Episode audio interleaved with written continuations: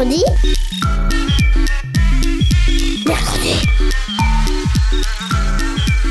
Mamie, on est grosse mercredi. Mercredi Mais c'est quoi? C'est trop nul, mamie.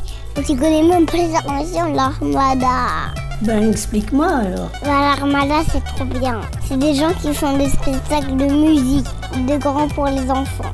L'armada, oui, mais mercredi. Une émission de grands pour les enfants.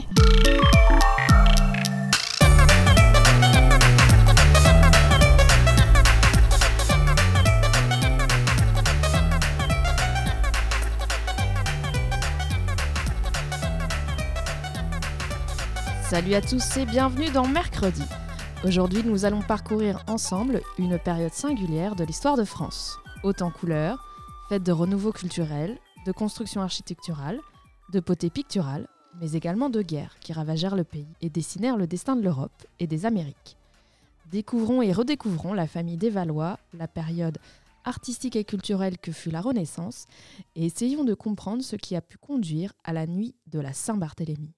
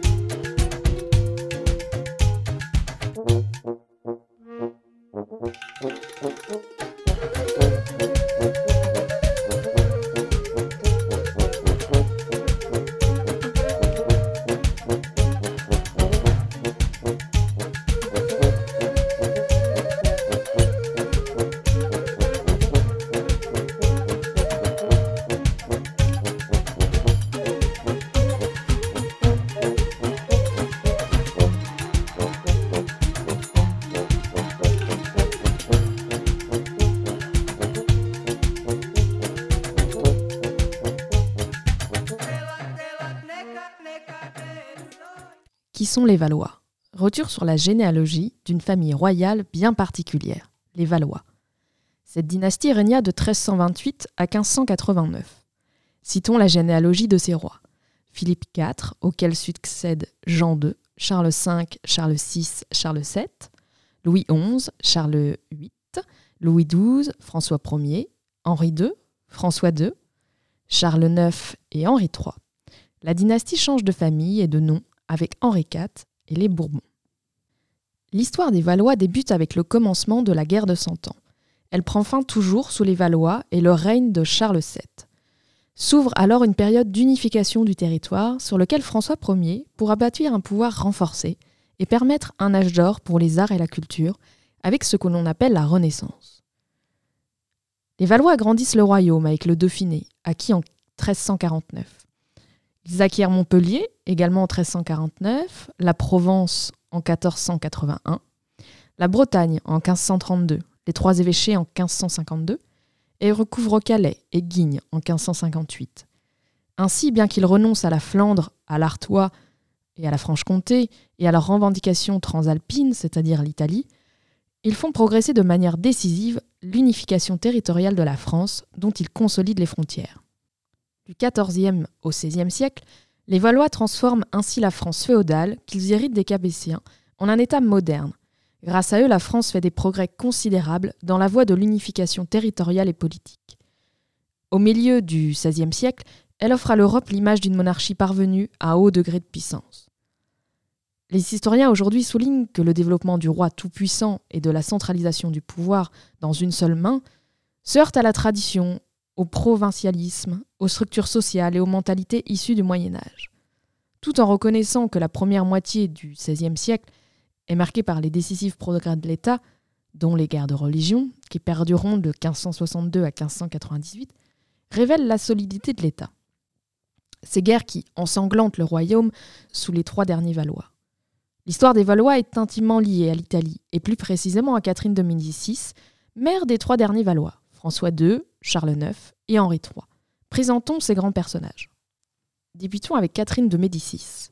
Fille de Laurent II de Médicis, duc d'Urbino, et de Madeleine de la Tour d'Auvergne, Catherine de Médicis grandit en Italie, d'où elle est originaire par son père. Par son mariage avec le futur Henri II, elle devient dauphine et duchesse de Bretagne, de 1536 à 1547, puis reine de France, de 1547 à 1559. Mère des rois François II, Charles IX, Henri III, des reines Élisabeth, qui fut reine d'Espagne, Marguerite dite la reine Margot, épouse du futur Henri IV, et de Claude, duchesse de Lorraine et de Bar, elle gouverne la France en tant que reine-mère et régente de 1560 à 1563. Catherine de Médicis est une grande figure du XVIe siècle et du royaume de France. Son nom est immédiatement attaché aux guerres de religion, opposant les catholiques et les protestants. Partisane d'une politique de conciliation, elle est l'instauratrice en France de la liberté de conscience pour les protestants et de nombreuses fois tenté de faire accepter le concept de tolérance civile. En effet, la liberté de conscience correspond à la liberté de penser ce que l'on souhaite et donc de pouvoir pratiquer sa religion en toute liberté. Avec l'édit de janvier 1562, elle tente d'instaurer la liberté de culte, mais ne parvient pas à empêcher le déclenchement des hostilités, toujours entre catholiques et protestants. Après la surprise de Meaux en 1567, sa fermeté et sa méfiance envers les protestants se renforcent. Son rôle supposé dans le massacre de la Saint-Barthélemy en 1572 contribue à en faire une figure controversée de l'histoire de France. Catherine de Médicis meurt en 1589 à Blois. Son fils François II. Il fut roi de France de 1544 à 1560. Marié à Marie-Histoire, reine d'Écosse, il succède à son père à l'âge de 15 ans. Il confie l'administration du royaume à la maison des Guises, au détriment de la maison des Bourbons. Son règne est marqué par les querelles des princes et de la royauté. François II meurt sans postérité et laisse la couronne à son frère Charles IX, alors âgé de 10 ans. Catherine de Médicis, sa mère, exercera donc en réalité le pouvoir, ce que l'on appelle la régence. Charles IX, roi de 1560 à 1574, a un règne marqué par la Saint-Barthélemy.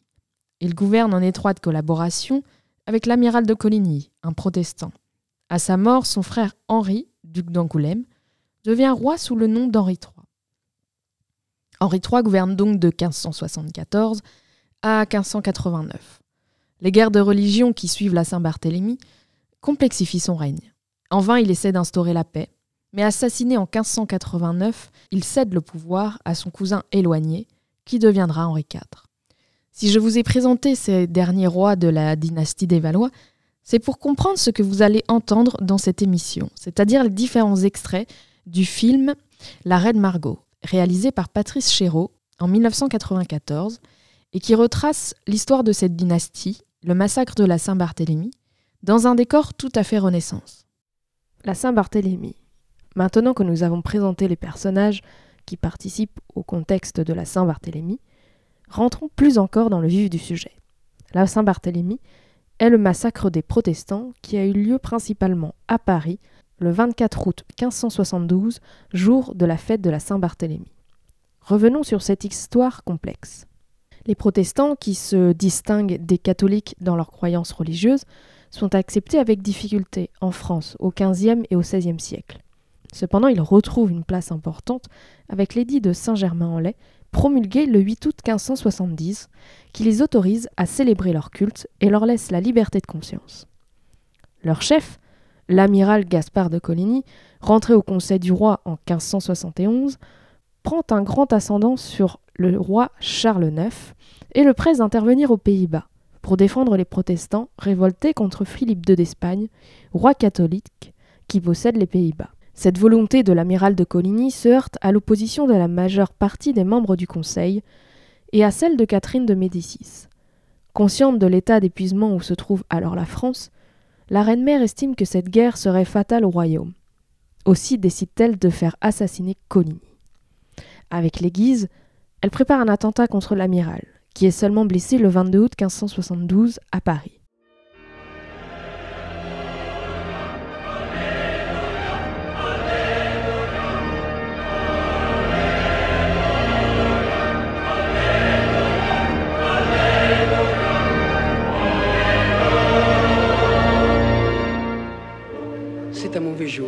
Je sais. Mais regarde, ils sont là. Mes catholiques, mes protestants, réunis tous ensemble dans la maison de Dieu. C'est un symbole, ce mariage. Ça va tout arranger. Un mariage et en plus une guerre. Quoi de mieux pour réconcilier tous les Français? Suite à cette tentative d'assassinat contre l'amiral de Coligny, les gentilshommes protestants, qui étaient venus nombreux à Paris pour le mariage d'Henri de Navarre, futur Henri IV, avec Marguerite de Valois le 18 août 1572, réclament justice. Ne me détestez pas trop vite. Ils me haïssent tous déjà. Vos frères, les Guises, bien sûr. Et votre mère ne m'aime pas beaucoup. La vôtre ne m'aimait pas non plus. La vôtre a tué la mienne. Rien ne le prouve. Vous faites semblant d'être forte, mais vous avez aussi peur que moi. De quoi aurais-je peur? Tous ceux qui ici vous détestent m'aiment. Alors pourquoi vous impose-t-il ce mariage? C'est un mariage pour la paix.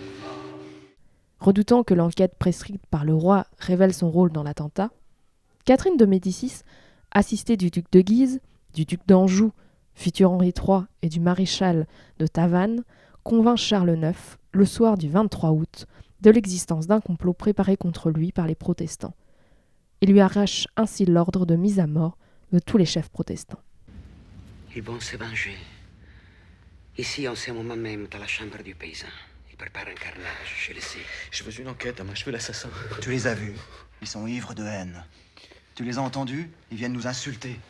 Ils attaqueront le Louvre en premier. Ils vous tueront tous. Vous, votre frère, votre sœur. Ils vont nous massacrer, tu entends? Ça fait des semaines qu'ils rassemblent des hommes et des armes. Ils vont les retourner contre Mais nous. moi aussi j'ai des armes, moi aussi j'ai des hommes Ils sont des milliers Invités au mariage. Trop contents de nous montrer leur force. Là maintenant, ils vont s'en servir. C'est mon père, j'ai juré de faire justice. Arrête de l'appeler ainsi. Ton père. Ton père, s'il était ici, saurait ce qu'il faut faire. Ton père savait qu'on reconnaît un roi au bien et au mal qu'il sait faire.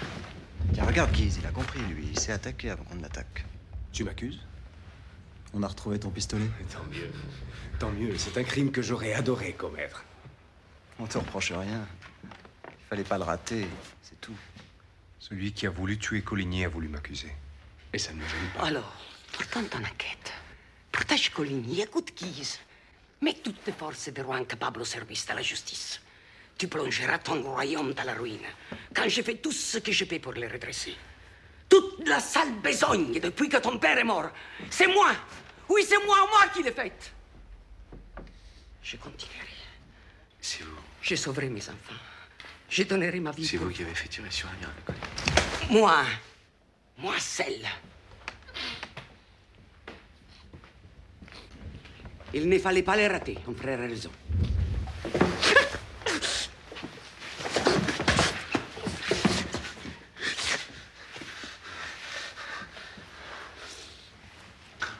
Maintenant, il faut aller jusqu'au bout. hein.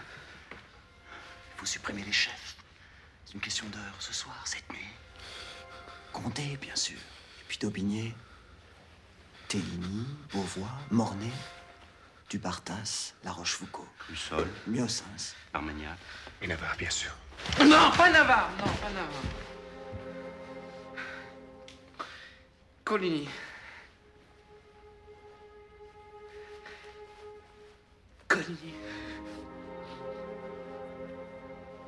Vous voulez la mort de l'amiral?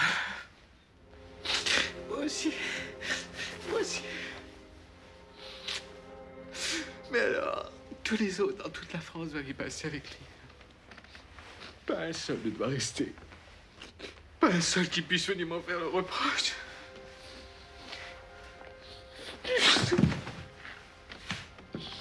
Alors? Combien faut-il en tuer? Onze. Quatorze.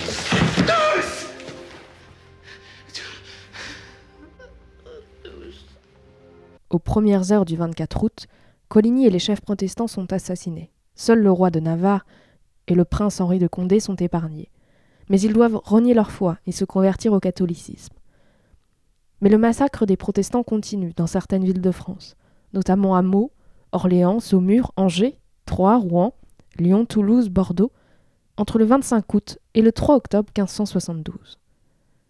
Moins d'un an après la Saint-Barthélemy, Charles IX devra leur accorder la liberté de conscience et une liberté de culte limitée par l'édit de Boulogne de juillet 1573. Vous voulez une preuve de ma loyauté, je vous la donne. Un bateau vous attend, vous serez demain en Angleterre.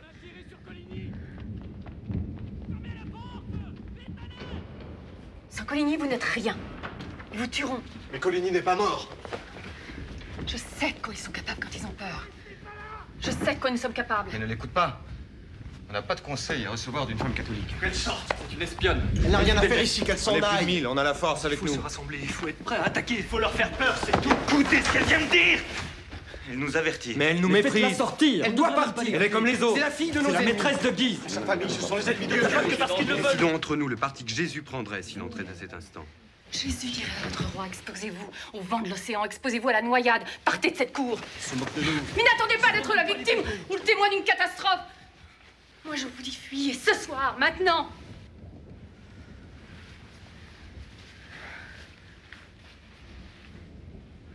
Ils ont tué votre mère la première. Aujourd'hui, ils ont voulu tuer Coligny. Demain, ce sera vous.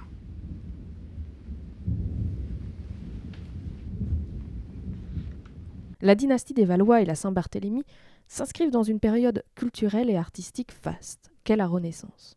Nous souhaitons terminer cette émission en vous expliquant plus en détail ce qu'a apporté, pour la culture et les arts, la Renaissance. La Renaissance est un grand mouvement de rénovation culturelle et artistique qui est né en Italie au XVe siècle et qui se répandit dans toute l'Europe. Elle succède à la Renaissance carolingienne. Le terme de Renaissance est l'équivalent français de l'italien Rinascimento ou Rinascita. La Renaissance est la redécouverte de la littérature, de la philosophie et des sciences de l'Antiquité. Le mouvement de la Renaissance est traversé par quatre grandes étapes. La première irait de 1420 à 1494. 1494, date où l'arrivée des rois français cherche à reconquérir le royaume de Naples et le duché de Milan, ce qui bouleverse l'équilibre italien. Au cours de cette période, purement florentine d'abord pour la Renaissance, celle-ci gagne rapidement ensuite toute l'Italie. Une seconde période s'instaure pour la Renaissance, au cours d'une période assez brève, mais tout aussi glorieuse. En effet, la Renaissance traverse Florence pour aller jusqu'à Rome. Au même moment, les aristocrates français, en Italie, se passionnent pour les décors peints dans les villes italiennes. La Renaissance s'impose également chez les peintres flamands et allemands. Ensuite, la Renaissance va vite de grands mouvements historiques qui traversent l'Europe à la fin du XVe siècle. En effet, la Réforme, mouvement religieux qui donne naissance à la religion protestante, prend de l'essor. Parallèlement, l'Italie est envahie par les puissances étrangères et en proie à de grandes guerres. Seule Venise parvient à rester indépendante. Dans ce contexte, la Renaissance se propage dans toute l'Europe. Après 1560, les guerres religieuses des Flandres et de France et la conclusion du Concile de Trente portent au premier plan la réforme de l'art religieux, avec un certain purisme austère. En 1598, avec la mort de Philippe II d'Espagne et la paix religieuse, avec le triomphe du peintre Caravage à Rome, la Renaissance décline pour laisser place à l'âge baroque.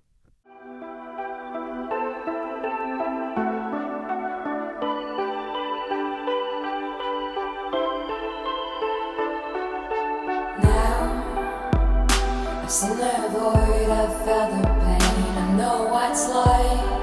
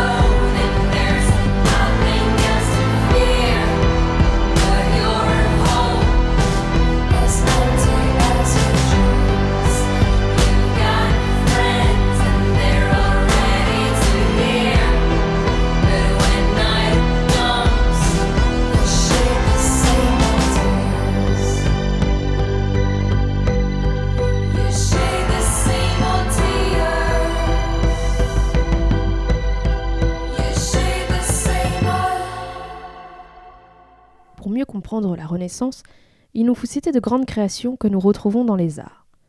En effet, ce mouvement important de l'Europe du XVe et du XVIe siècle donne son influence à la peinture, l'architecture, la sculpture, la gravure, et ce dès sa naissance.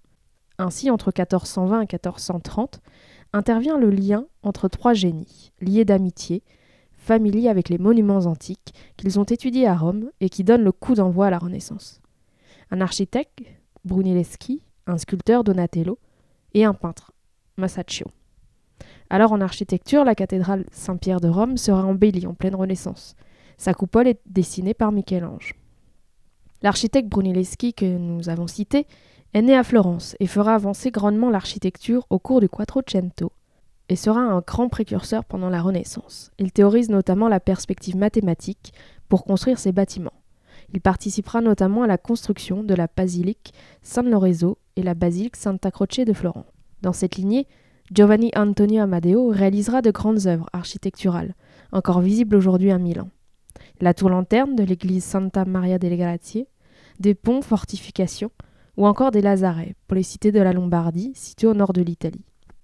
À Venise, les architectes Sansovino et San Micheli redessineront la ville, avec le Fort San Andrea, qui permet de contrôler l'entrée de la lagune, le Palazzo Mocenigo et le Palazzo Grimani pour San Micheli. Sansovino, lui, dessine les plans d'un certain nombre d'églises situées sur le Grand Canal. Si la Renaissance est propice aux changements architecturaux, elle offre de grandes heures à la peinture. Ainsi, Frangelico a peint un nombre incalculable de peintures aux thématiques religieuses, mais il est surtout connu pour ses fresques monumentales que nous pouvons encore admirer dans certaines églises italiennes. Le grand Sandro Botticelli, lui, influence la Renaissance avec son humanisme et sa poésie. Ses grandes scènes peintes prennent vie au milieu d'une nature luxuriante et idéalisée. Il Perugino, dit le Pérugin en français, peint également avec ce souci humaniste. Il influencera Raphaël. Ce dernier est le peintre majestueux de la Renaissance, où harmonie et grâce s'unissent dans sa peinture. Mais il ne faut pas oublier le ou encore Léonard de Vinci et Michel-Ange, qui illuminent la Renaissance de leur talent en peinture. Côté sculpture, Donatello fascine autant d'œuvres religieuses que d'œuvres inspirées par l'Antiquité. Verrocchio, lui, sculpte en grande partie à partir des commandes de Laurent de Médicis. Mais l'une de ses œuvres les plus connues est la statue du Coléone, statue équestre en bronze, représentant le condottiere Bartolomeo Colleoni.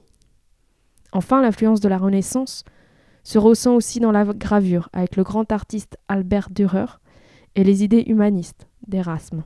Mais la Renaissance est plus complexe que ça, et il serait trop dur de séparer certains arts pour les artistes. En effet, plusieurs travaillent autant la peinture que la sculpture et l'architecture, comme Léonard de Vinci ou Raphaël. Petit coup d'œil pour terminer sur la Renaissance en France. En France, c'est dans des zones très localisées que la Renaissance apparaît autour de 1500. En Touraine, avec les villes d'Amboise et de Blois. Et grâce au mécénat du cardinal d'Amboise, dans la Haute-Normandie, on construit le château de Gaillon. La seconde moitié du XVe siècle voit la transformation des châteaux avec leurs façades régulières sur les jardins qui lui avaient préparé la voie. Et le décor nouveau s'entrelace naturellement aux éléments gothiques. En revanche, après 1515, les châteaux de François Ier et de son entourage l'aile euh, nouvelle à Blois, Azel Rideau ou Chenonceau, élimine le décor gothique tout en conservant la symétrie pittoresque. Les tourelles d'escalier saillantes, des toitures aiguës du siècle précédent. On voit se décider à la façade de Blois, donnant sur les jardins et surtout à Chambord, un souci nouveau de régularité et de grandeur. Mais la sculpture et le vitrail, très florissants en Normandie et en Champagne, n'apparaissent que superficiellement, sont encore trop peu influencés par la Renaissance. Voilà, c'était mercredi, dédié au XVe siècle. Nous sommes passés des guerres de religion, aux intrigues du royaume sous les Valois, à l'art culturel renaissant et florissant qu'est la Renaissance. Le XVe siècle est donc un siècle bien particulier, au contour assez complexe, mais qui offre à l'histoire de l'Europe une histoire pas moins intéressante. Mercredi. Mercredi. Mercredi. Mercredi. Mercredi 略で